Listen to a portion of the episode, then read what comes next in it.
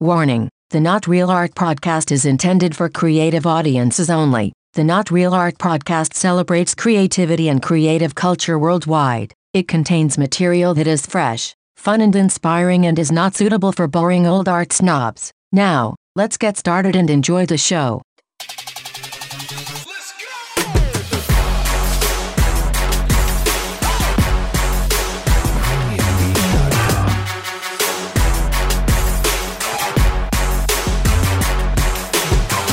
Greetings and salutations, my fellow art lovers. Welcome to Not Real Art, the podcast celebrating creativity and creative culture worldwide. I'm your host, Sourdough, and on today's episode, I'm honored to be joined by a very talented creative executive. She develops, produces in the television uh, sector she happens to also be a fellow podcaster, which is awesome. I had the honor of being on her podcast, which we'll talk about. She also is in, is very interestingly a spiritual advisor, spiritual pastor, which we'll also bond over as well.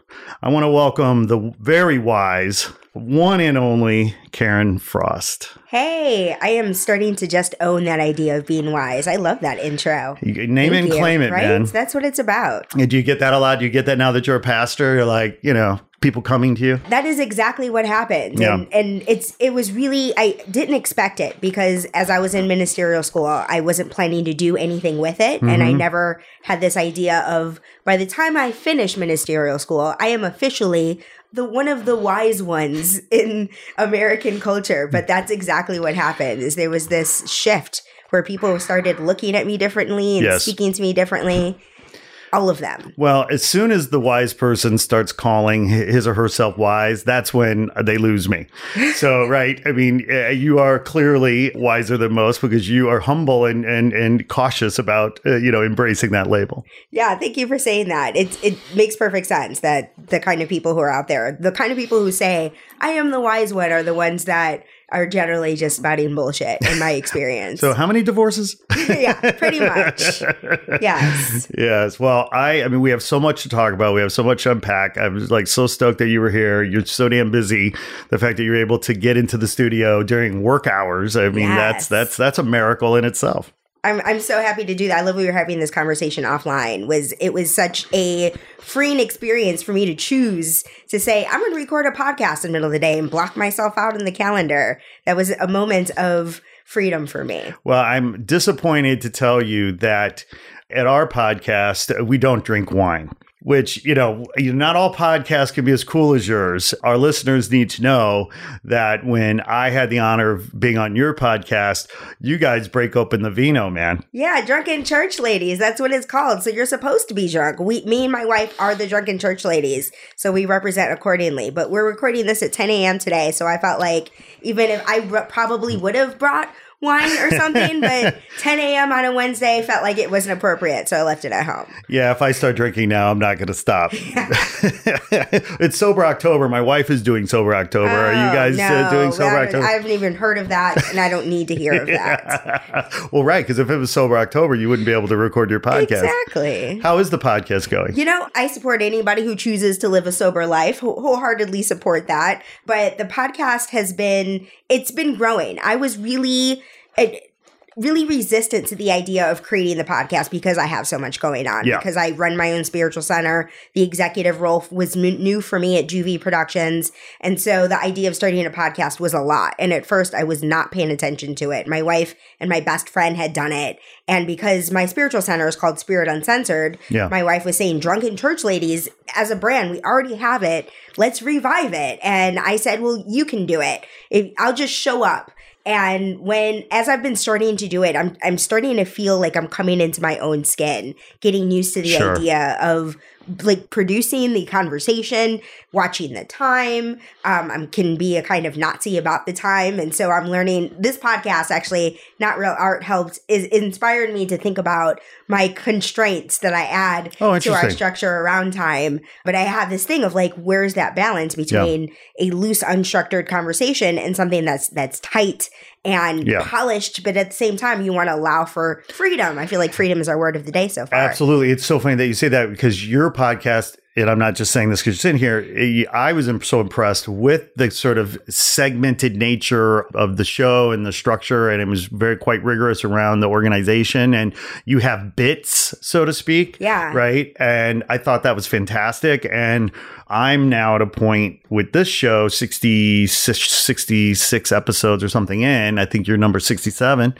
Uh, thinking about, well, how do you shape it up? How do you massage it? How do you, without losing the kind of the energy and the, the ethos of the brand, whatever your brand is, um, how can we, you know, get a bit more organized? Yeah, you know? that's awesome. I love that we're inspiring each other. I love it. I feel like our structure is designed for creativity. Yeah. You know, I am the only person that's a Nazi about it. My wife is enjoying herself every step of the way and is not looking at the clock.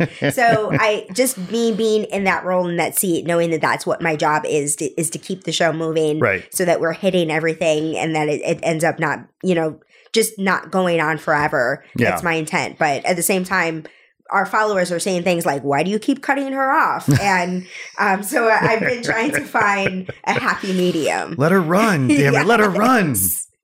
Well, you know, it, it's interesting because when we started this podcast, the little joke, running joke for the first few episodes was, you know, why are we doing this? The last thing anybody has time for, the last thing the world needs is another podcast.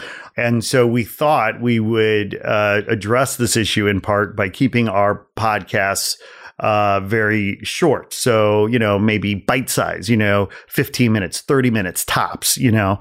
And of course, that didn't last long because, you know, you, you want to go deep, you want to get into some substance. Yeah. And, you know, it's very hard to, to do it bite size if you want to, you know, have something meaningful to contribute. And, you know, so I think now we're running about an hour, maybe an hour and a half if it, you know, is really rolling on some level and you know what what do people have time for what is the ideal thing you know and i think part of the beauty of having segments or bits is that it it changes it up so that people are you know they stay engaged they stay interested they don't you know i might lose people 15 minutes into the conversation just because i say something stupid which i often do you know.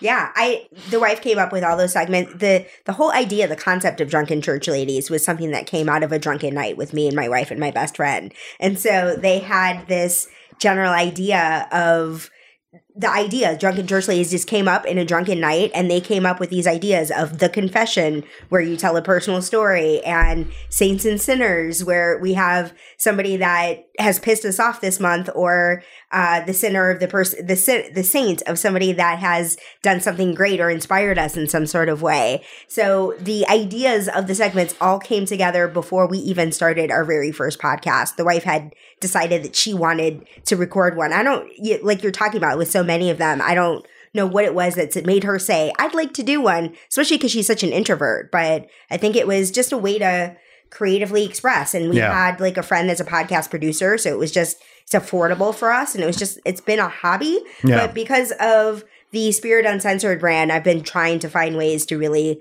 bring them together and i've just been getting a lot of really good feedback lately so i've been leaning into it so okay there's so much to talk about yeah Well, You and I met originally through our connection at Columbia College, Chicago. yes My alma mater. You worked at Columbia College, if I if I remember correctly, and then we met at an alumni event, uh, early or midsummer or Yes. something.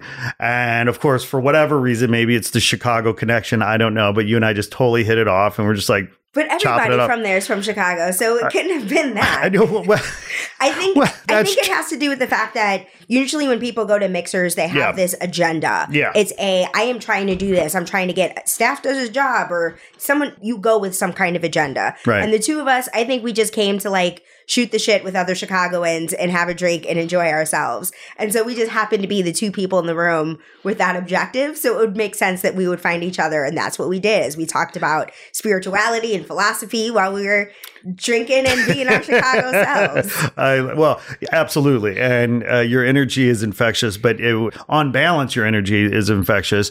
Um, but then when you drop this whole, you know, and I'm a, a spiritual uh, counselor, advisor, minister, pastor, I, you know, it intrigued me immediately because as a born again pagan, you know, I lost my religion a long time ago. Don't go to church, although I come from a long line of ministers.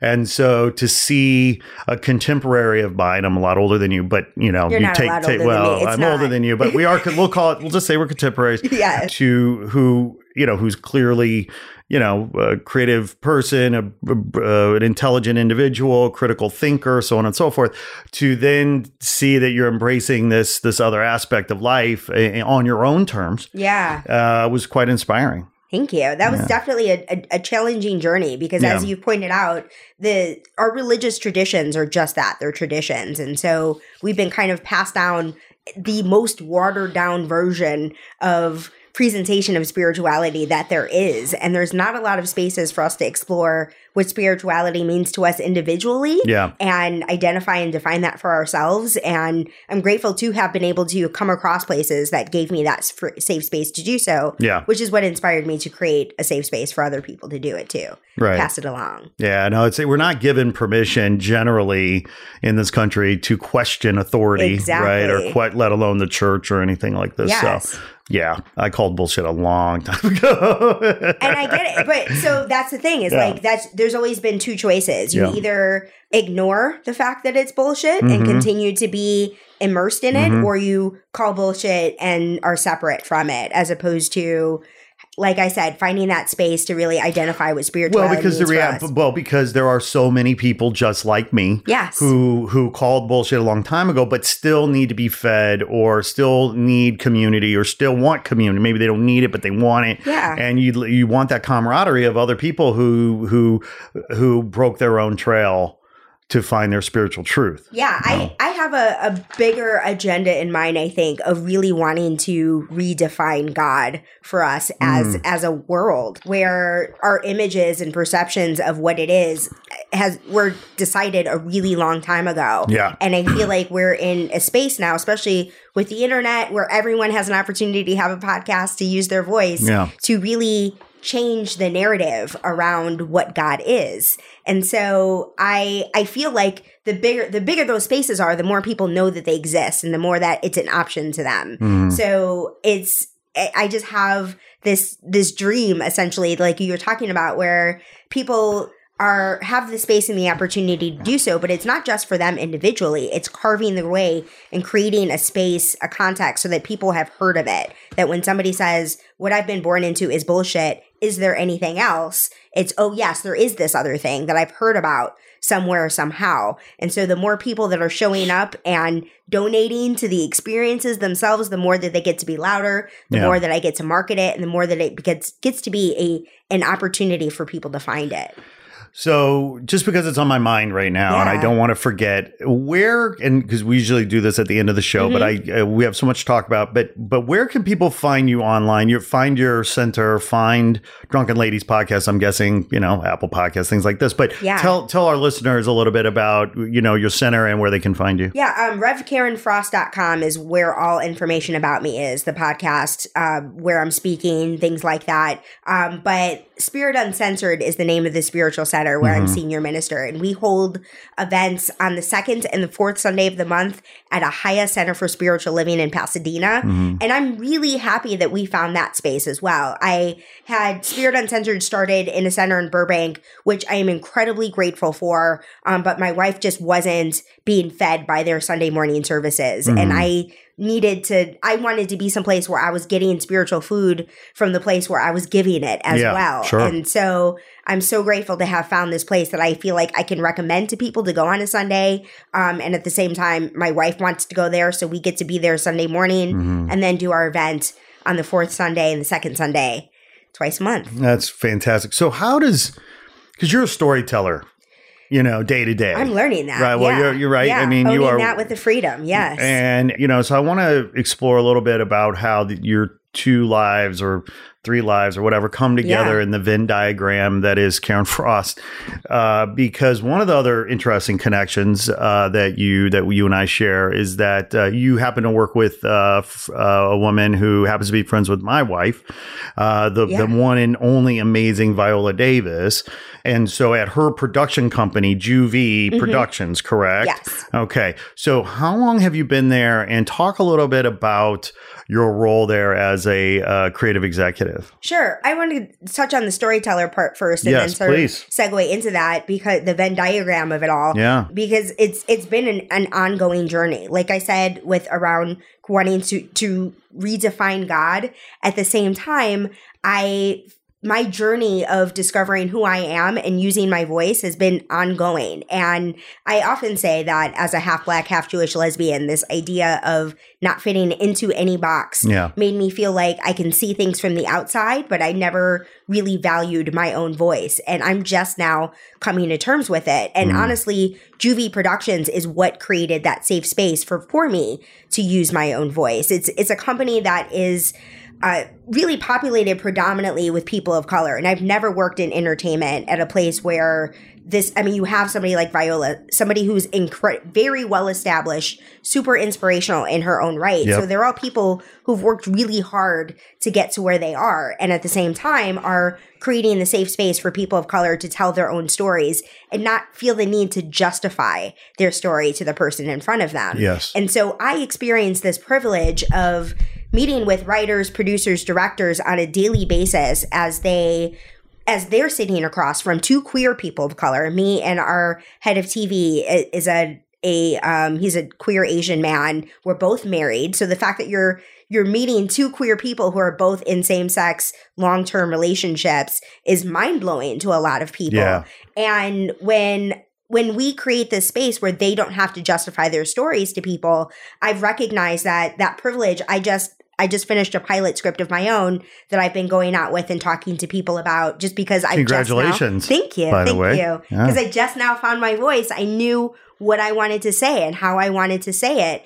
And I the very first person that I met with to talk about it asked me these questions where I realized oh, she's asking me to justify my story. And she doesn't know it. You know, it's not Mhm. a conscious sort of, um, you know, I wouldn't say it's that whole idea of unconscious bias, right? Like she didn't see um, a person who who is different than she is and has a very different experience um, than she does in front of her. She saw me as the, she, the way she sees every Hollywood person. We're all the same. We're all in it together. We're Yeah. all using our voices in our own way. And she asked me a lot of questions where I'm realizing that this is the thing that writers have been talking about their entire careers. And I'm just now experiencing it for Yeah. the first time. Yeah. But JuVee has given me the space to really identify my own sense of self, my own clarity. So I didn't have any problem when she said, Could you ever write from the perspective of a so not somebody who's a person of color, something that that's colorblind that anybody can play,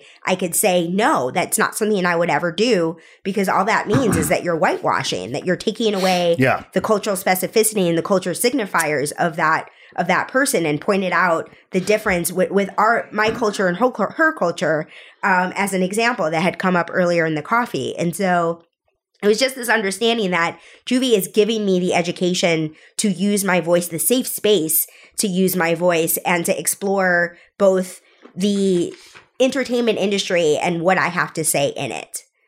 Yeah.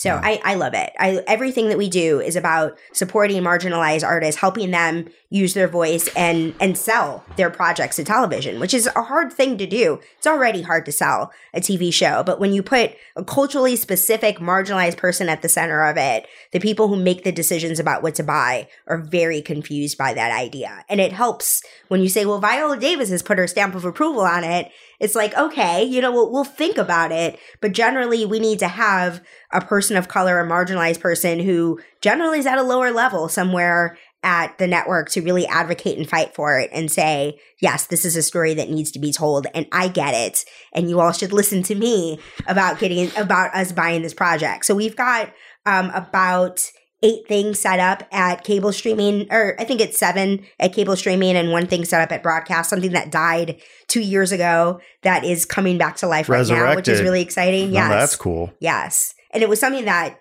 the general public had it, the news about it dropped two years ago, and people were really excited about it, Mhm. and it didn't happen. Can you talk about it? What's the project? I don't know. It's that whole thing of like, um, can I talk about it? I don't know if I can. You know, when I say resurrected, it's loose. Give me the elevator pitch. The project is called Black Don't Crack, and Nice. it's basically the African American Golden Girls, and the the resurrection of it is Yeah. still super super early. So Yeah. I can't even. I am saying out loud right now that it's not official. That Yeah. nothing has been signed, but Right. something that looked like it was dead two years ago yeah, may not be dead. right. Um, and that's really exciting. I love it. I love it. So, tell me again how long you've been at JuVee? I've been at JuVee for two years. I started years. off as the office manager for the first year Uh-huh. and created the creative executive position for myself. Okay, and were you at Columbia before then? What were you doing? No, um, so the whole journey yeah, is let's take I- break it break it down. I was at Columbia in 2008 when the economy did that thing. I was working Mm. for a broadcast journalism agency. That agency lost, uh, well, basically half of our clients got fired on a single day Wow. in 2008. So that was pretty much the end of that company. Although it ended up kind of morphing into a speakers bureau. Somebody there had already, I'll give her a shout out, Pam Redwood um, at SMG Speakers helped convert the company from a broadcast journalism agency to a speakers bureau for since they already had these clients. These Mhm. people had something to say. Yeah. So she was booking them on speaking circuits and tours and such. And so, but as the agent for me, I needed something else to do. And 2008 seemed like a really bad time to get in my car and try and move to LA this day. I'd been try- I'd been planning it all of my adult life, yeah. but never had the guts to do it. And so 2008, I ended up, I, I wrote a cover letter to Columbia College for the admissions counselor position saying that I didn't go to this school, but I should have. And here's why. And pointed out how my school did not prepare me to do the sorts of things that I wanted to do and how I noticed Columbia grads doing the kinds of things that I wanted to do and Yeah. how they were well educated and well equipped to do that. So they gave me the job. Um, and I was there for a couple years, but was very clear now is the time I'm going to go to get in my car and move to LA. And that's actually how I ended up falling into the spiritual centered thing to begin with Mhm. is I didn't have the faith to move to my to move here and trust that I wasn't going to end up homeless on the street or a failure or coming turning right back around and coming home. I didn't have the money, I didn't have the resources, I didn't know anyone. So the idea of doing this was utterly terrifying. No safety net. No, none whatsoever. Yeah. And the idea of I needed I needed to learn what this thing of faith, what faith means and how it works Yeah. um to to make the decision. And so I just Googled spiritual centers and like I think I Googled Chicago and spirituality Mm. Right. and came across a place. It was called Chicago Center for Spiritual Living at the time. Right now it's called Bodhi. And I, it introduced me to a, di- a different way of faith that didn't have the dogma behind it of stories from 5,000 years ago, where it really taught me how to use and use the law of attraction. Um, and so I trusted that I understood how the law of attraction worked and that uh, at the time I was dating my wife and uh, we decided to get married and move out here together. So we came out a week after the wedding and I was using the law of attraction, doing my best, and it wasn't working. I was not getting anywhere where I wanted to go in entertainment. So because the spiritual center is what gave me the faith to move here to begin with, I started taking more classes to try and figure out how the law of attraction works because I was not getting anything in television. Mhm. And so um, I took this class that the homework was wh- what we believe essentially is that your beliefs create your personal experience. Mm. And so if you are experiencing something that you don't like, it's on you to identify what belief you have that created it and on you to change it. And I, throughout my entire exploration of the law of attraction, it was usually like, if you believe it, you'll experience it. But I never thought of it from the reverse of Yeah. if I'm experiencing something I don't want, I am who created this. Mm. And I recognized I had all of these biases. Um, part of it was the to break to break into entertainment to begin with. You usually have to start off as an assistant. There are very few people who've gotten around it, and people who get around it generally don't get the education that you get yeah. that is valuable as Yeah. an assistant. So I was all for that idea, um, but I could not get anyone to give me an assistant job. And I realized that part of it had to do with my own bias around organization. That I'm I'm not good with time management and uh, just the stuff that makes somebody a good assistant. I did not; those qualities were not natural for me. Mhm. And so I realized that I didn't have to have that belief anymore. I didn't have to believe that I would be a crappy assistant. I could be the best assistant ever. It's just a belief that I have to choose. I'm smart enough and capable enough that this is something that I can choose. And the other thing were just biases against the TV industry. And so it's why would the TV industry want to hire me if I have these internal biases that I'm walking around with? And so I did like a forgiveness exercise of releasing all of my biases and I claimed that I am the best assistant ever. And literally, while I was in this class speaking this prayer, I got an email from the president of Studio Lambert asking me if I was still looking for a job. And that was my first full time job in the industry. It came from that prayer in that moment. Right. And so my entire experience with spirituality has been a series of that, of identifying how I've been holding myself back from some kind of belief. And the moment that I shift it, then my life changes in that very second. So it's been something really easy for me to create spaces to, to talk about because it's working for me. And that's all I talk about is my own journey. Yeah. Yeah. Wow. Fear's a motherfucker, isn't it? Yeah, it really is. and and and it's um but yet it can be our friend too right if we're able to harness it Mm-hmm, Yeah, you know? like to run from a bear. That's the idea behind it. Like if there's Yeah. a bear in front of us, it it's the thing that helps us act the right way. Yeah. But I don't know. i'm always amazed though because in hollywood it feels like you know we we celebrate those stories that are singular or that you know tell about a world that is unknown to the viewer it is Mhm. completely singular and Mhm. it's you know and and and yet that when you pitch an idea like that it's often met with no that that's that's too uh, that's too specific or that's too narrow or that's too too Niche. small Yeah, yeah. that's on a mass market Yeah. you know i heard um, alec baldwin on some interview and he was going off about how people in hollywood people that buy movies don't even like movies. Hmm. Like, like he's like, why are these people in the movie business? They don't like movies. They don't. They don't. They don't. They don't. Uh, uh, they they they clearly don't get it half the time.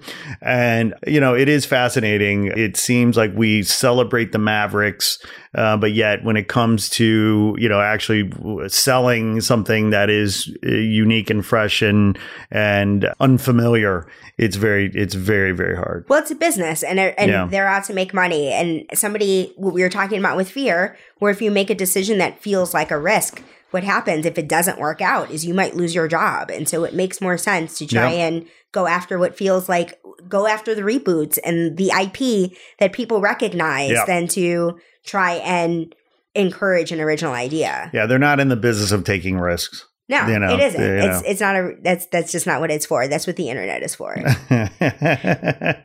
well, at our conference last year, so or not last year, last spring, uh, last March, um, we produced a conference called the Not Real Art Conference for Creators, Mhm. and it was a one-day learning event for artists and creators of all kinds that come together and learn, share, and and grow. There were great speakers uh, talking about everything from art licensing to protecting your IP to pitching your ideas in Hollywood. I mean, on and on, right? And actually, um, there was on the pitching uh, panel, the, the panel about pitching ideas in Hollywood, Uh-huh.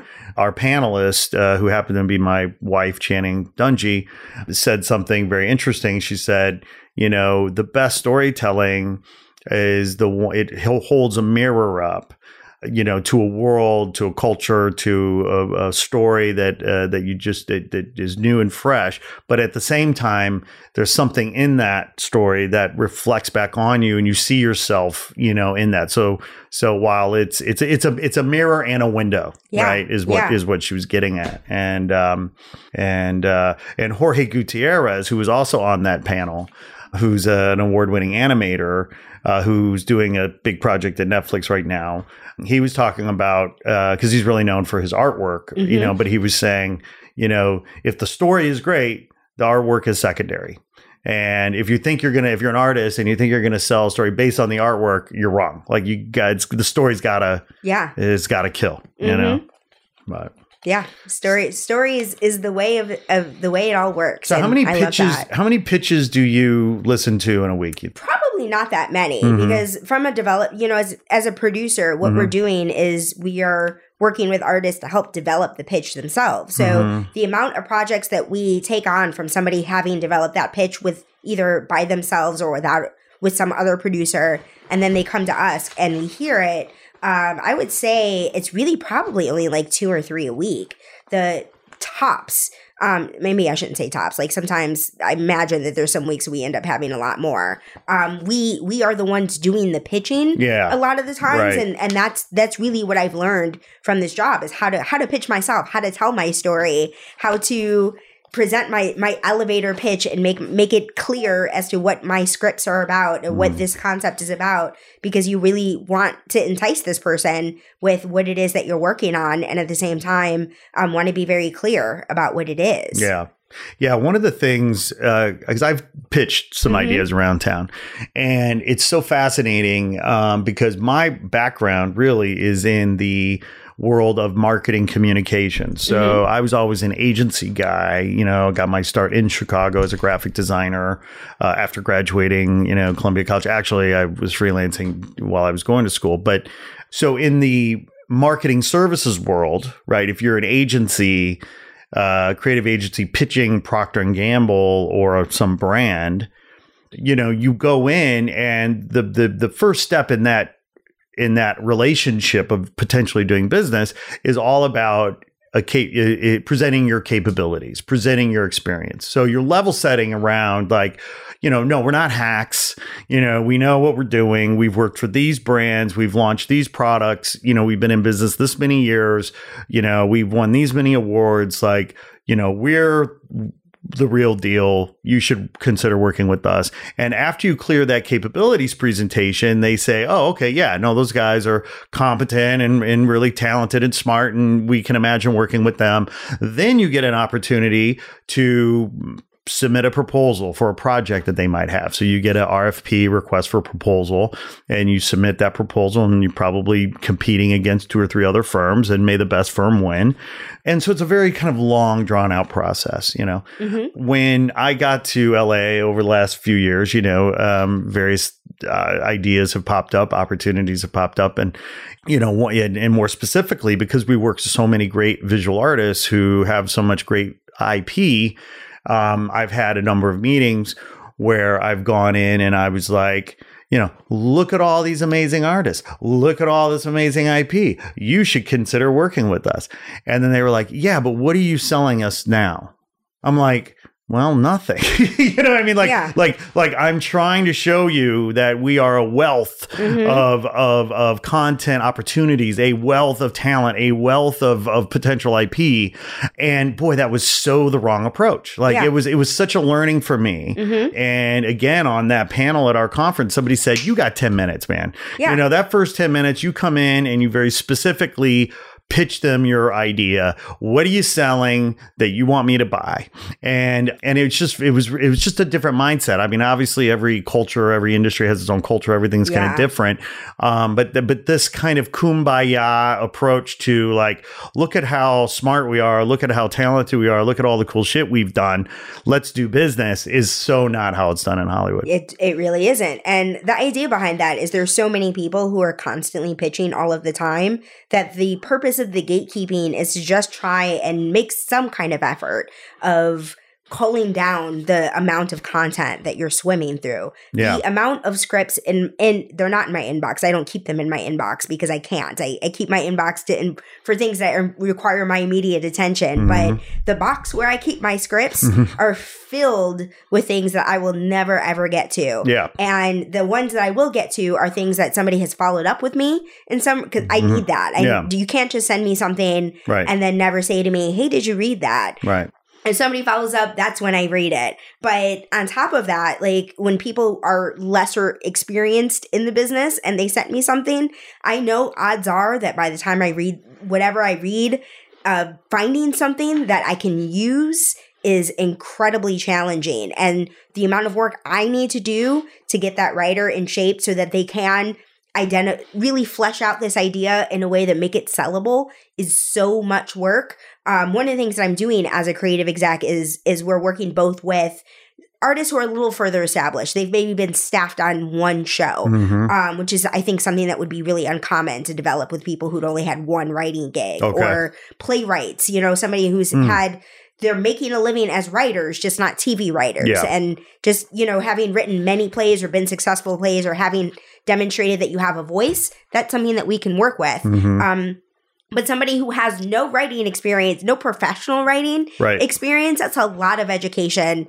that's put on my shoulders. Yeah. And um, my boss, the head of TV that I mentioned earlier, was really good about supporting me in this pilot where he's read every draft and helped me get this thing into shape. And this is time that he took out of not reading those scripts out of his inbox or wherever he keeps his scripts Mhm. um, from way from doing that, but he values what I bring to the table, and this is a way that he could support me, and I'm grateful that he did that. But you don't, we we don't have nearly enough time to educate people, and because the industry itself is constantly changing, the world is constantly changing. yeah. There's no way to get a proper education on how to develop, pitch, and write for television without literally being in the trenches and, do, and doing it. Yeah. Yeah, no, it was it was uh it was, you know, price of an education. Yeah, you know, that's what it is. And it is, it's true because you guys are fucking swamped. You're Yeah, swamped. You yeah. can't be asked to ponder. Mhm. Right. You know, Yeah. like wallow in in the the collaborative spirit of like, oh, we could do this and we could do that. Yeah. No. What do you have for me today? Yeah. You know. And I've got to do the work of identifying which which which one of these pieces of IP will work, yeah. and you know I I'm not familiar with it as much as the person who's selling it to me. So I need them to to know my brand Right. and tell me what what things that I should be looking at to help cool the material down.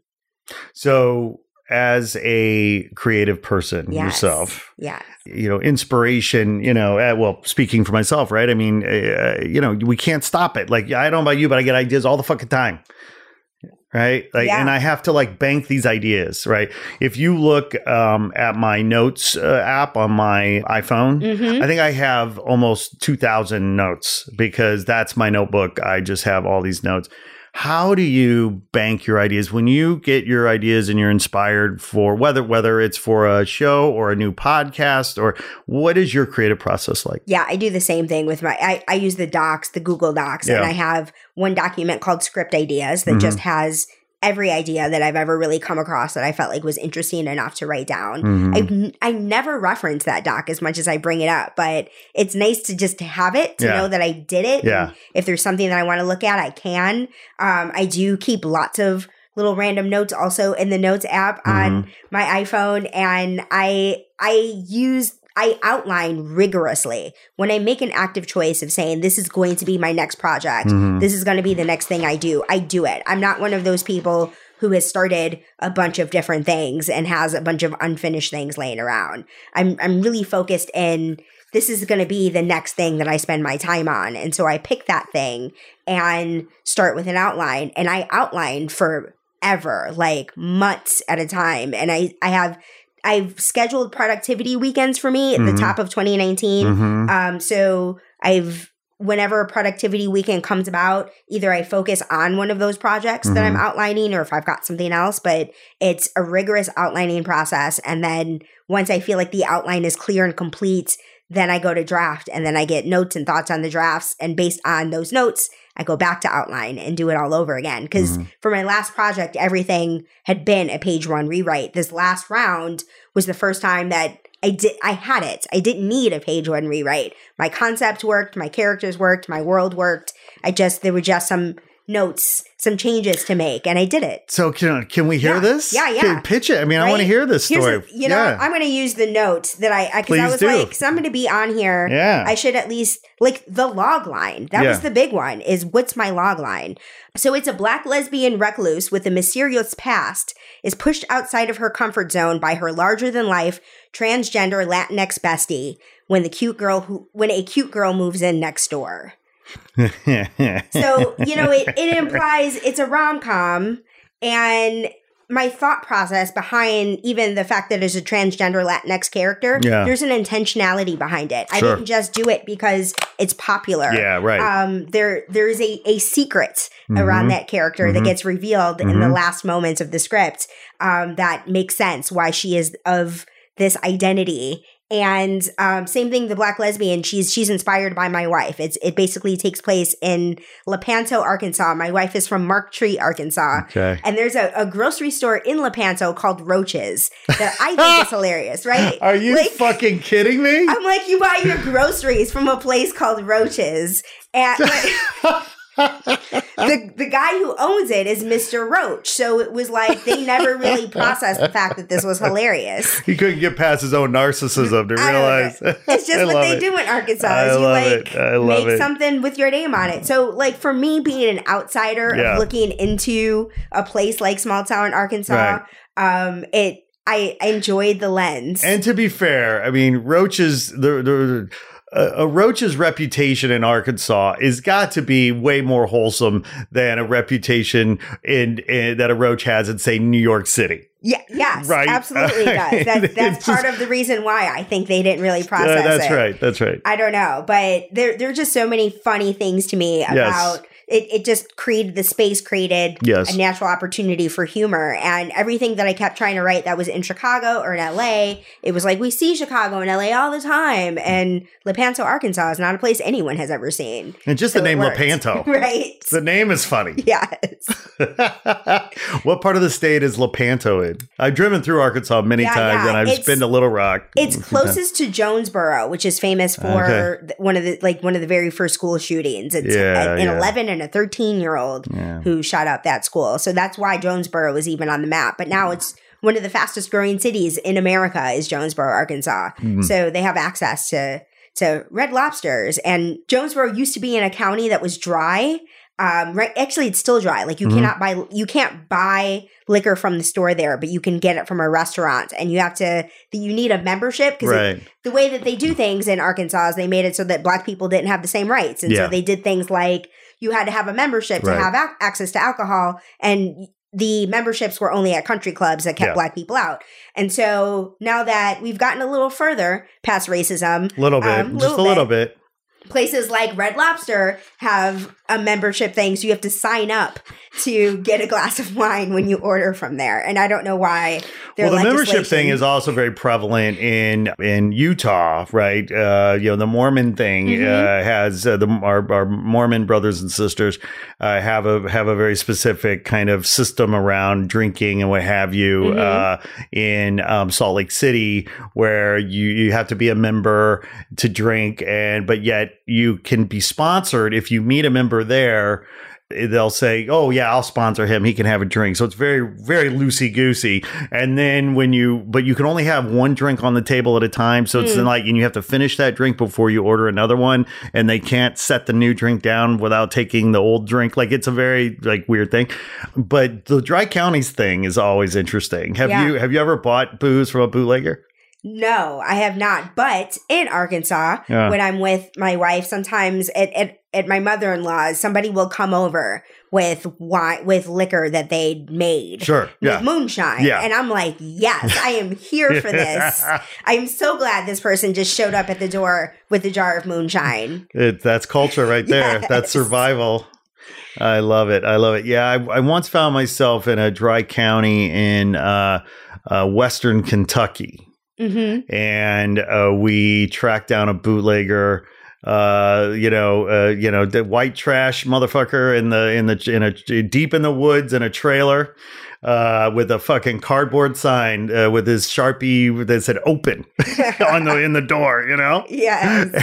and you banged on the the trailer uh, door deep in the fucking woods of western Kentucky, and you could buy you know a bottle of uh, whatever and go on about your way. Uh, very bizarre. Luckily, Lepanto and Marked Tree, where my wife is from, are not in Dry County. So it's Yeah. only when we go to Jonesboro that I realize I can't just pick something out from the store. Right, right. They have drive-through liquor stores in Marked Tree. So- Drive. Yes. There are drive-through liquor stores, Yes. and there are also drive-through strip clubs. Did you know this? No, I didn't. This I don't understand how that works. Yeah, well, it is. It, it, it's a shock. I have never been to one. I've read about them. Apparently, you drive through, You pay your money, you get a look see Like at a peep show? at a peep show, kind of pole dance, whatever, and then you just keep on. And I don't know how desperate you have to be to either you know patrons there, uh, be a patron there, or be a, a worker there. But my heart goes out to all those people. It helps with the privacy, I think. Like no one's gonna run into you at the strip club. I guess maybe they could see your car, but only the one car in front of you or behind. Wait, is that my pastor's car? yes, exactly.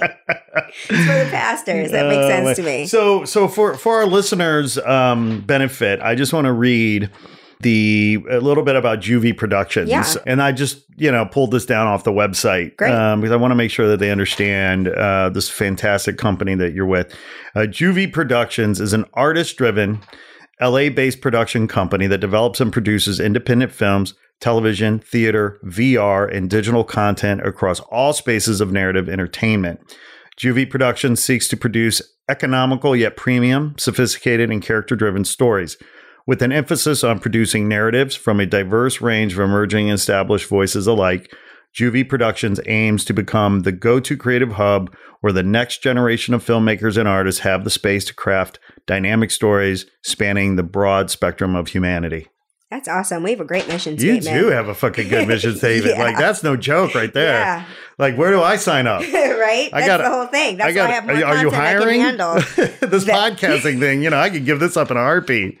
That's that's why way more than I can handle because people love that, and and I'm glad to be able to to create the space for it. It's just our time is limited. yeah, right, for sure. Well, that's just it. I mean, look, what I've said to so many people is, um, good ideas are a dime a fucking dozen. Mhm. You know, they are. Uh, The Mhm. issue is execution. You know, and when it comes to selling.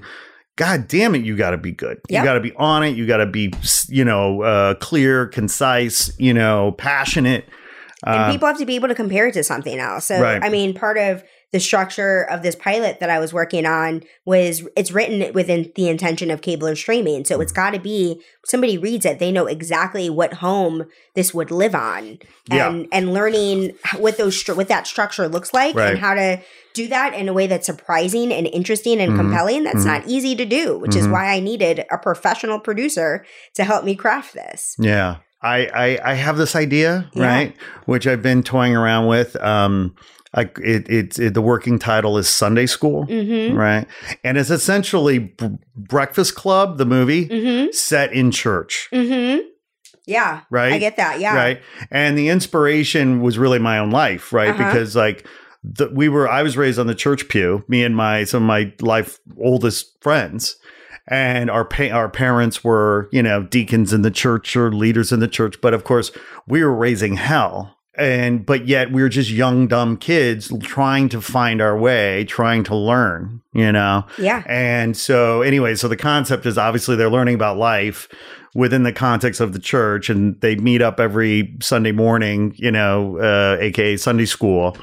But the you talk about it, com- you know, finding something to compare it to. Like it just dawned on me the other day, like, oh no, this is Breakfast Club set in Yeah. in Sunday school. Which is amazing because like Sunday school has to be Breakfast Club. That none of these people chose to show up to this place because of, well, I shouldn't say none of them show, showed up because someone else will be there. Somebody you always have the do-gooder go- who who is who is there, like because they, you know, the the, the rules, the yeah, rules. yeah, but it's a whole thing of like Yeah. these, the people who are there are you don't get to predict who who's going to be there. You Right. can try and get to get your friends to come, but whoever's there is ultimately who decided that this is what they wanted. And Right. that's what I love about spiritual centers is that you get an opportunity to interact with the most diverse people ever. Um, and people you would never ever speak to in regular Yes. life, but because you're in church and you're performing this, you're doing this really sort of heart led activity together where you're vulnerable with this person yeah, you end up getting forming these relationships with people you would have never ever chosen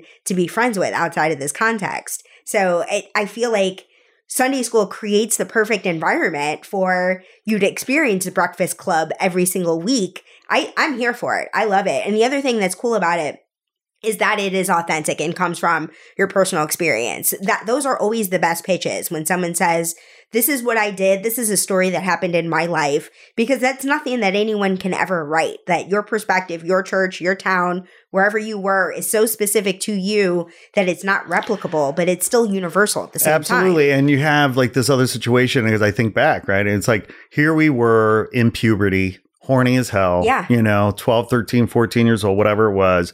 And our parents and our pastors are telling us, you know, sex is a sin. You Mhm. gotta you gotta save it for marriage, all of this. And yet, you know, here we are making out in the church Yeah. basement or Yeah. whatever, right? I mean, just so many It reminds me of Big Mouth in some ways. of Big Mouth. I haven't yeah. seen that. I'll have to check it Oh, out. You really Okay. should check it Okay. out. It's it's animated on Netflix. And Okay. it's, Oh, right. I've yeah, I've seen it advertised. It's, okay. it's a, an incredibly frank representation of what a, a horny 12, 13 year old life is nice. Okay, good. Good. Yeah. Uh, that sounds yeah, that sounds like very relatable material. so um I we had the very special opportunity, honor. Uh, a couple years ago, I was at an event and I happened to sit uh, right across uh, the table uh, from Viola and Julius Mhm. and um, and Viola's agent. I'm forgetting her name. If it's a her, it's probably her manager, Estelle. Manager Estelle. She was great. Yeah. And they, I mean, we just, we were sort of trapped, you know, Mhm. together. So they were stuck with me. They couldn't Mhm. really escape. I'm sure they wanted to, but it seemed like we had a wonderful kind of exchange of conversations. Yeah, Julia said you're a good guy. I feel like I Oh, mentioned. You mentioned? I'm sure I have. Oh, okay. Yeah. Well, I thought he was awesome. Like I, my question, I'm saying that to, I'm not name dropping. What I'm doing is saying, are they as nice as they seem? Is it as fun to work with them as it as it seems it would be? They are nicer and more fun than you can ever imagine. Oh, wow. Okay, Um, my- that's incredible. So my first year, I, Yeah. I, was, I was the office manager. I'd been working there for two months, hmm and they invited us over for Thanksgiving dinner. And I'm like, Thanksgiving at Viola's house, yeah. Yeah. And and invited me to bring my wife, and you know I came in. Viola was in a onesie, and she just was comfortable in her Yeah. kitchen. She, Yeah. It wasn't a I an A lister, and I'm going to act Yeah. accordingly. No. Like you're in my home. house. Like that's what it was. Right. she didn't put on airs and pretenses, and she was incredibly authentic. And I never, I just never had seen a black woman in a kitchen. A professional black woman be this authentic before, which is a crazy thing for me to say because I Mm. come from a family of professionals. But authenticity isn't essentially we're not taught.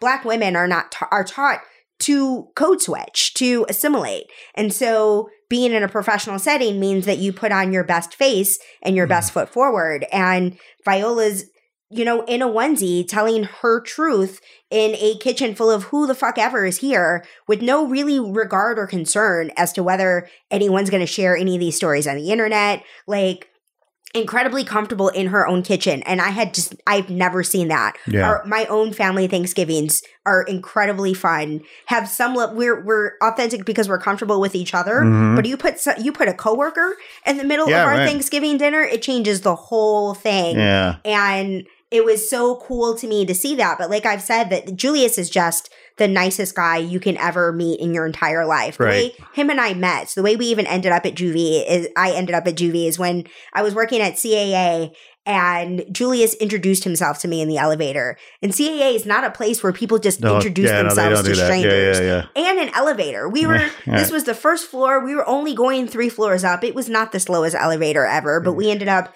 having a conversation Right. and I had drinks with somebody. Basically, I'd said that I'd had drinks with what I thought was his assist, his assistant. I didn't know he was the Julius Tennon, you know? I I was like, I think this is the guy, but I'm not sure. Yeah. And I'd had drinks with somebody from the office. And so I said, I think I had drinks with your assistant. And he proceeded to describe someone who was not at all who I had drinks with. And I fully acknowledged that. And we laughed about it. Yeah. And I said, I'm going to go find out who that was. And turned out that that person was the VP of the company. And I had no clue. So I reached out and I said, Hey, I just ran into Julius in the elevator. I'm looking for a showrunner's assistant, writer's PA kind of job. And he said, Well, we've got this office manager job available. And that's how I ended up there. But the fact that it came out of Julius introducing himself Yeah. to a stranger at CAA is representative. Like he, we, he, lots of people come in the office because they met Julius in an elevator. Yeah. I'm actually trying to get him to be less nice. You know, we're all Well, very, very busy, Yeah. and that's that's been my objective is to to say to have the conversation, but Yeah. don't tell people who you are and what you do, and thank them and don't take their card. Well, you know, it- that's hilarious because he gave me his card. Yeah, he I'm told me to sure. call him, like, let's get together. Because we really, you know, I I felt like it was like we were like really like having a nice, authentic, real conversation. We were stuck together for well over an hour, and so for him to do that, it, it felt really nice. And I and I actually had every intention of following up. I did not, and part of the reason I didn't is because you know it's weird because because my wife works in the industry Yeah. and knows a lot of these people on a professional level or works with them or what have you like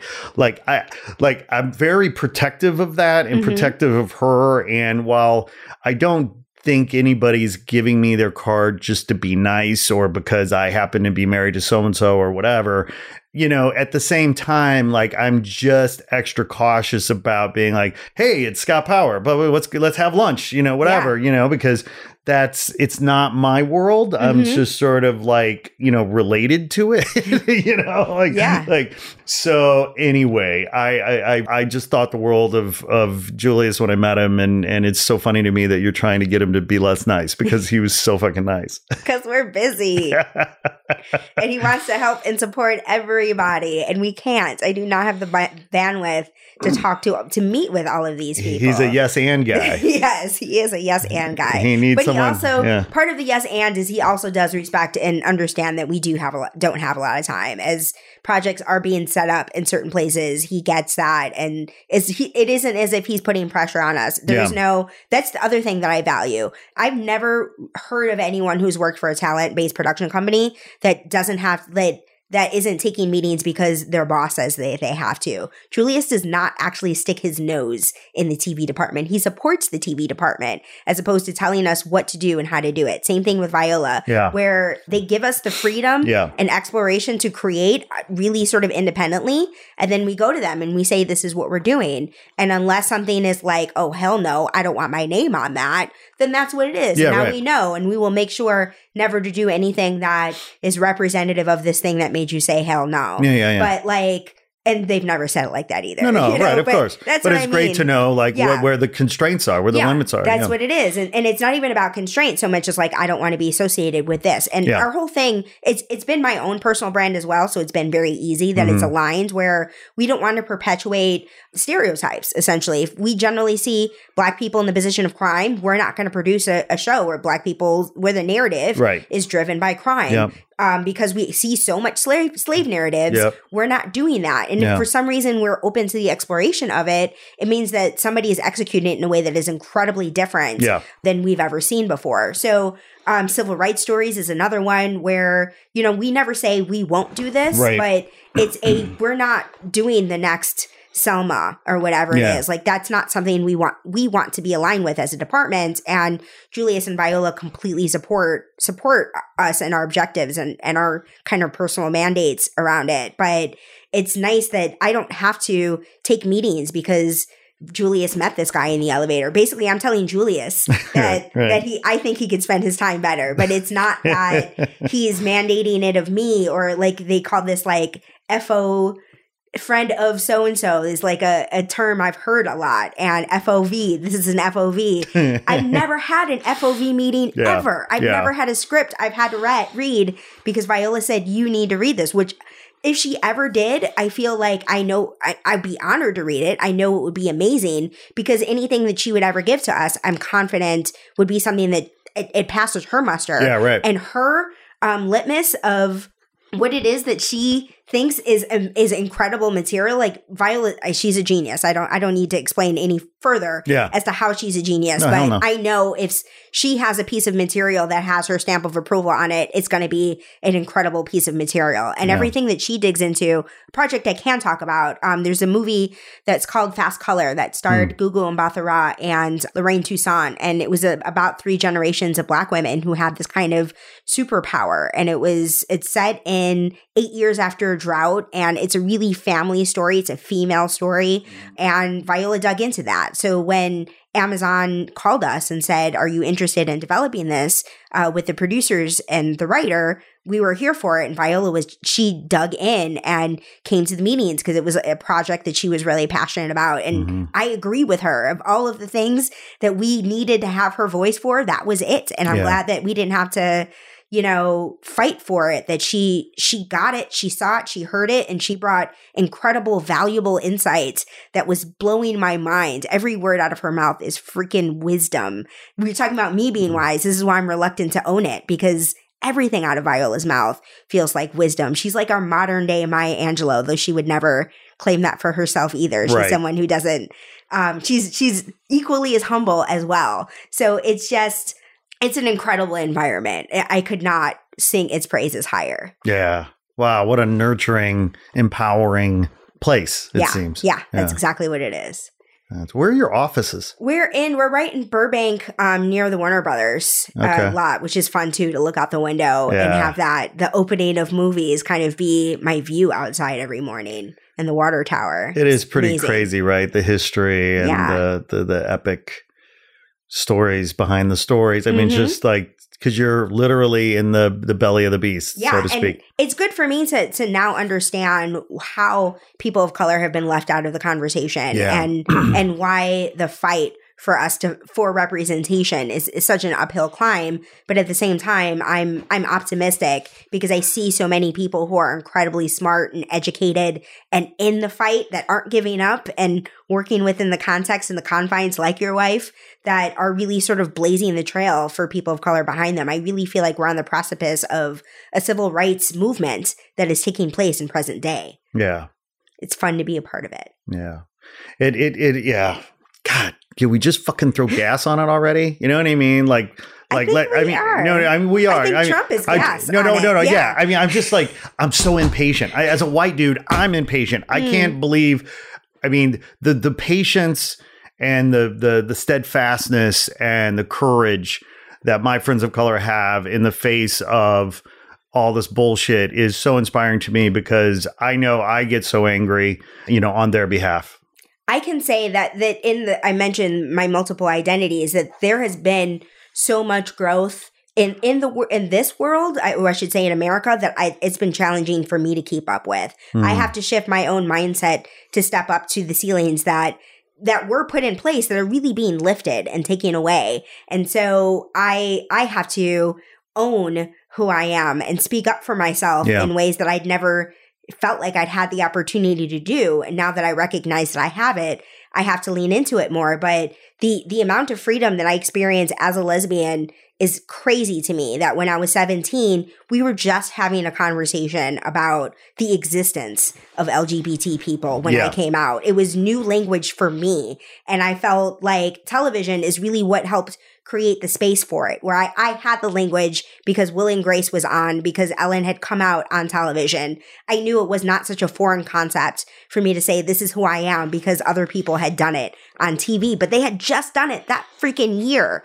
And so, like, I, I was 17, this was 1998 that I came out. And so Mm. it was, it was such a scary thing, but at the same time, I wasn't afraid because I knew that we were on the cusp of really shifting our relationship to LG, the LGBT rights movement. And now I'm sitting in a chair in 2019 with at a time where gender non-binary is a conversation that's being had and that my my email signature has my gender pronoun preferences um, specifically because we're having conversations about pronouns that's something i would have never anticipated from 1998 to 2019 for me to be legally married when my wife and i got married in 2011 it was not legal in illinois and we had to Yeah. drive to iowa we had the wedding in chicago Yeah. and drove to iowa to make it legal Right. and three years into our marriage, it was federally recognized. And Right. the amount of advancements that there has been in such a short period of Mhm. time, to me, it's as fast as it could. It's breakneck speed from where I sit. and it's a miracle and it's so amazing and it's, it's, so inspiring but it's like also so fucking confusing when you look at sort of you know our our when you look at what's happening on the on in the federal government Mhm. right when you look at the Supreme Court, when you Mhm. look at how conservative our our at least our federal uh, judiciary and our federal government seems to be going, right? And yet, you know, like you know, on the state level, right? There seems to be a lot to get excited about, a lot to be, you know, so this disconnect, right, between what we see on television uh, or what we hear or read or whatever, and what we experience in our daily lives. Certainly, we live in LA, and and that's a you know sort of its own kind of unique place. Our country is a very diverse place. Um, Arkansas is probably, uh, you know, at Roaches right now. I'm wondering what's, you know, what people are doing. But I don't know. It's just this disconnect. Like it, it must, you must wake up sometimes and, and go like, what the fuck? How, how, how do I feel so good in one area and, and so frustrated in another? Well, I think about the fact that the, the country itself was founded on values where slavery was just the norm. Yeah. And so when we are still operating from a set of rules and regulations that were identified when slavery was the norm, that those rules really have to be revamped considerably at a time that that we're having a conversation about what it what it means to create an inclusive country. Yeah. And so we're just now having those conversations and we're doing things like letting go of monuments that supported slavery and, and the old ways. And, and right now you're seeing people on Fox News talking about our founding fathers as if using citing those people is more credible than the half black, half Jewish lesbian in front of you in 2019. and the reality is just that that shift of letting go of what no longer serves us and really identifying what does serve us from this point forward it's a clusterfuck of an experience. And so i i think it's going as fast as it can. I don't have any judgment Well, it- around it. Yeah. I, I, I feel like it's all we can sort of mentally handle one step at a time. But Right. the, the issue is that we're constantly putting band aids on things. But Mm. I feel like the fact that we've got more women and more people of color in Congress and the Senate than ever before, LGBT people, Native American, like it's just this, those people are going to be the people who help us throw the electoral college in the trash can and really revamp who we are as a country because that archaic way is no longer working for us. See, this is the wisdom that we're talking about. This this this this sage uh, patience that comes with wisdom. Yes. You know, my my impetuous white privilege will not let let me be patient. It's like so like wild, but it's so true. Like there's so much to be and it's all happening. Like it's sort of you know what is the chrysalis, right? I mean, you know the the the the the um, caterpillar becoming the the butterfly. I mean, this country is being reinvented and Yes. rebir- rebirthed in so many ways, and yet understanding where we come from and how we got here is critical in terms of finding that patience, right? Because, you know, as I've said, you know, listen, let's remember this country was founded by religious zealots, pur- Puritans who committed uh, rape and genocide and slavery to found their white world of, of religious freedom. Um, that's where we started. Yeah. So, uh, so let's be, you know, let's put it in context. I mean, I'm not one of my, you know, some of my liberal friends here in LA, you know, certainly when Trump got elected, what have you, it was like, oh, the sky is falling, the sky is falling. It's world. I'm like, no, it's been worse. Yeah, I'm not saying it can't Yeah. get worse, and I'm not Mhm. saying Trump's a good guy. I'm saying yes, we got to be vigilant. We got to vote our conscience. We got to rally. We got to we get the democracy we we make, not the one we deserve. You know, like like all hands on deck. I'm not suggesting we rest on our laurels, but uh, the sky isn't falling. It's been worse. We've come a long way. Yes. This is a blip.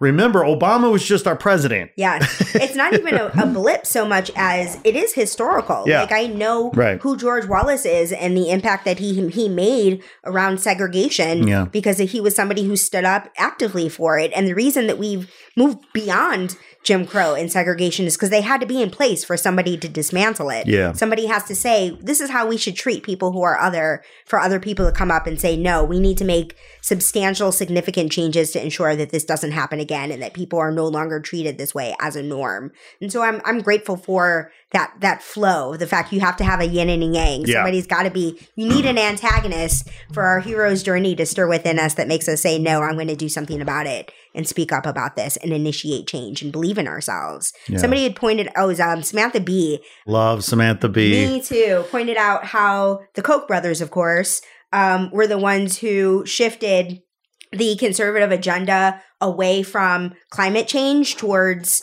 believing that climate change doesn't exist. That these two people in particular Yeah. recognize that their pockets would be affected by government supporting climate change. And so because of that, they were against it and identified ways to really lead the Republican Party to be a party that does not believe in the existence of it. And so I love the fact that Samantha Bee exists to make that stuff clear. Yeah. But it also demonstrates that one person can have such a significant impact. If the Koch brothers can make us question, make half of the population in this country question whether climate change is real or not, someone else can do the opposite. Someone else like Greta Thunberg can do something about actually having us address climate change in a way what that a we hero haven't that young woman is. Like Right? incredible.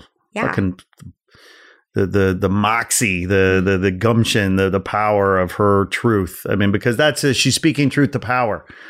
You know, and um and that's I mean, listen, I'm a dad, like, you know, like one of the reasons I didn't want to be a dad is because I've like I'm quite nihilistic. When it comes to the the environmental challenges we have like i'm very pessimistic. I, I i i get i find it it's hard for me to find hope when it comes to climate change and reversing the effects of man-made pollution. I hope i'm wrong. I did you know we adopted both our kids so you know our kids would have been here anyway so i'm glad that we got them and i'm glad we're trying to you know put them on a path to realize their purpose in life and what have you. And, you know, I don't drive a Prius, uh, so I'm not going to sit here. I mean, that's just part of my my nihilism. Like, like because I because I my pessimism is such that I feel like this the problem is so massive that me driving a Prius isn't going to f- make a lick of difference, right? Because this is we're talking about reversing the the economy of the whole world, like right now. Yeah, somebody pointed out that something like 70% of the world's pollution is caused by 100 companies. And so that idea of knowing that something can be done, it's, it's not about us having taking shorter showers or whatever or driving a Prius. It's that we have to do something about those 100 The systemic, companies. it's a systemic issue. yeah, but that's what we have to address is the Yeah. systemic issue at its root. Well, and I mean, but but but when you think about capitalism uh, being the primary driver of of economic growth in the world, it's rooted in cons- consumerism, which is about consumables, which is about disposables, which is Mhm. about why the fucking ocean is filled with a bunch of fucking plastic bottles. Mhm. And that's what, you know, that's the, the faucet you got to turn off. Talk about these 100 companies. I'm Yeah. guessing how many of them are in the consumer products business, you know, and, um, but to your point, you know, with new uh, faces in Congress, with, you know, the, the new changes happening at the local, state, and even federal level, um, there is hope. yeah. There is hope I am happy about that. yeah there is hope i uh and my kids give me hope the fucking you know like they make me laugh every fucking day and they're smart kids who see things differently and um you know so yeah i guess there's hope if i look for it. Great. karen frost That's what I'm here you are fantastic Thank you. for You're for fantastic. coming and hanging out and playing podcasts with me like like now like i guess now i have to come back to your show You know, I'm happy to have you. we really are. We're always looking for guests. yeah well so would you guys uh you guys record when are you recording again Um, You do it, you do it once a month, right? Yeah, we do, and it's it is a based on other people's schedules because I don't have kids that I have to work schedules around at this point. Right. Um, so it, of the things I do consistently, that's the thing that is a based on whatever works for everyone else. Yeah, yeah, yeah. situation. Right. Right. So we have not figured out who our next guest is this month. I'll have to figure. Get That's, that's that. the plan. You got, yeah, Your plate is more than full. that's so, what it is. so you are going to leave the studio today. You're going to head out into the great uh, big world of, of Hollywood. Uh, what does the balance of your afternoon look like? What is it? What is this day for Karen Frost It is like? a combination of what my day usually consists of. Yeah. Where the first thing that I'm doing is dropping off a chip from a camera that recorded this Last Spirit Uncensored event, and the Mhm. person whose chip it is wants it back, which is reasonable. Um, there are like bookkeeping things that I need to do in between. I've got to advertise for the event that we're happy, having this Sunday at a High Center for Spiritual Living in Pasadena at 4:30. And I am I've got a meeting with like some really cool actors Nice. um, that are happening ha- in a talent led production company, and the the talent themselves is showing up Mhm. um, for this meeting. So that's really exciting. It's somebody who's just in for a limited time. And that's it. And then probably working on something. I think I need to blog. I have not blogged for Spirit Uncensored in a long time. And this, your podcast has really helped me see myself as an artist, really sort of ignited yes. that perspective yes. um, and recognizing that I'm in a position where I, I have the opportunity and the permission to embrace who Yep, I am as an yep, artist. yep. And so it's inspired me to like to write. And so right. I think tonight I will write a, a blog about where our my theme for this month is faith.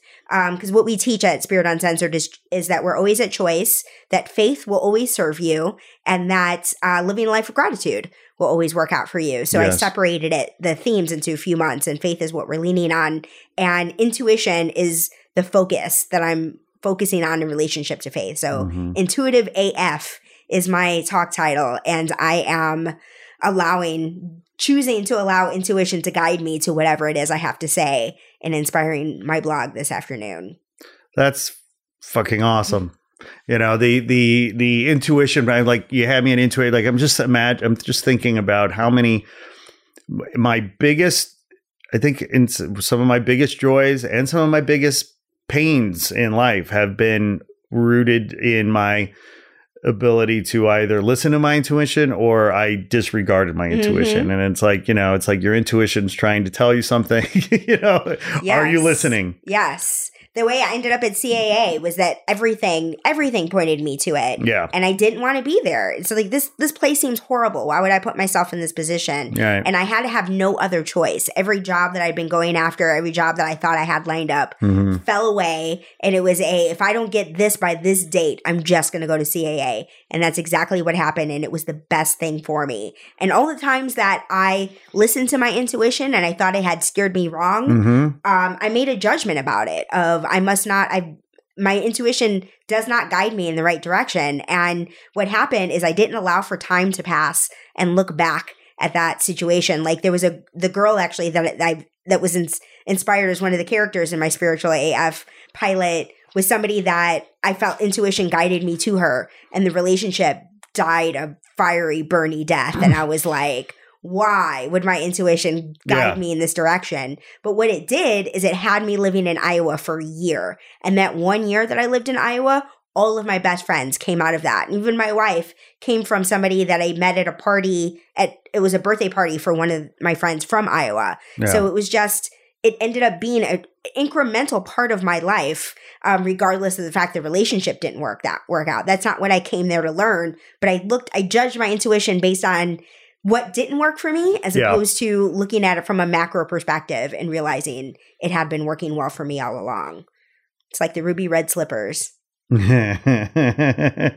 I have to ask because I have family from uh, north, uh, w- the west northwest corner of Iowa, uh, near Moville, Iowa. Where, where in Iowa were you? I was in. It, I, she was enrolled at Iowa State, and so I was in this this town, and I was working at the TV station in Des Moines, and it was Right horrific. Like I was in a car with this person who's kind of my boss, Yeah. listening to Sean Hannity, and this man turned to me and said, "Slavery should have never been abolished." And I'm like, "What do you mean? Like, what's? Ha- I'm in a car. Like, should I be concerned for my safety?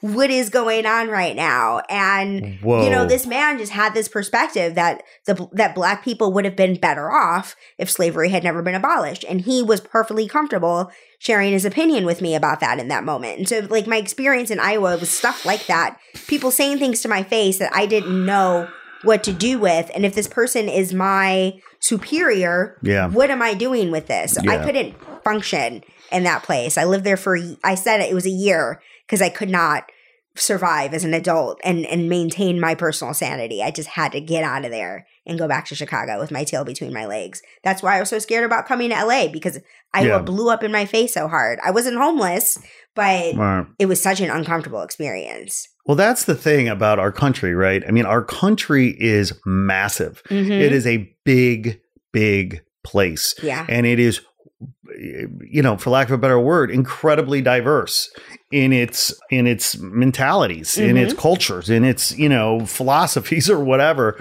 and um, you know, uh, it it and it, it's it's it's just you know, I get frustrated with the Democrats because you know it feels like you know republicans bring guns and we bring knives. You know what i mean? Like like you know like it's it you want to say something. What are you I do. say? Yeah. I get what you're saying, but I also know that the idea Yeah. that, that working within government is such a challenge yeah. that I would never want to do it. I would never No, want to experience that level of scrutiny. Yeah. I know how hard it is to Yeah. have an idea Yeah. and get that idea into reality Yeah. in the context of Right, government. I right. feel like you can Right. make change well in my other frustration context. my frustration these days um is what I, I I keep talking about like more than anything like I'm just f- frustrated by what I call lack of imagination you know to reinvent the language um it's a lot of work. You have to retrain a lot of people. Totally, and it's right? such It's a in- bloated industry. It's it's ingrained, right? It's ingrained, but you know, and but Obama did a great job, right, of in terms of speaking to our aspirations and our hopes, and you know,